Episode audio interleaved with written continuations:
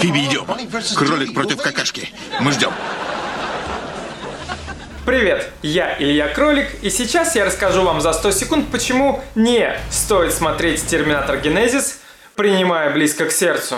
В первом фильме про киборга-убийцу временные петли закольцованы, во втором появляется новая ветка событий. В «Генезисе» все наперемешано. Вот только режиссер Алан Тейлор снова снял кино в духе Марвел, и вся тематика перемещений во времени и атмосфера кэмероновских картин идет к чертям.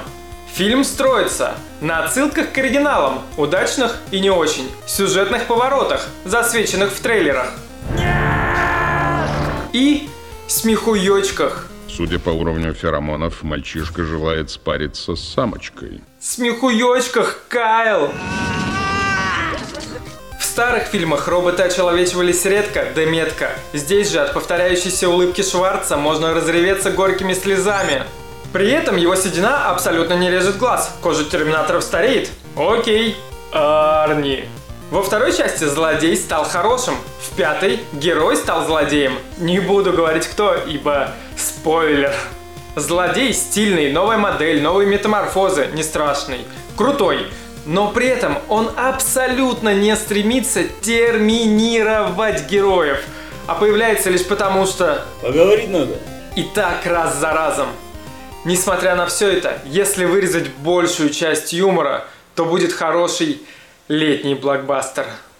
Ну и еще вырезать одно кривое нападение, половину вертолетной погони, фантазийную концовку и еще разное по мелочи. Вот бы развидеть трейлеры к этому фильму, потом сам фильм, потом предыдущие два, потом первые два. Но лишь их, чтобы увидеть снова. Аккуратней надо быть с историей.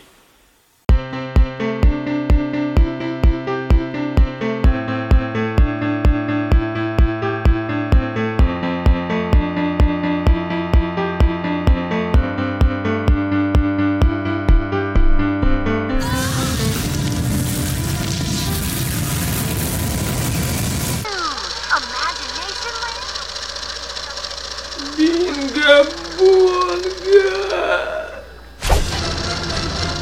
Он снова улыбается!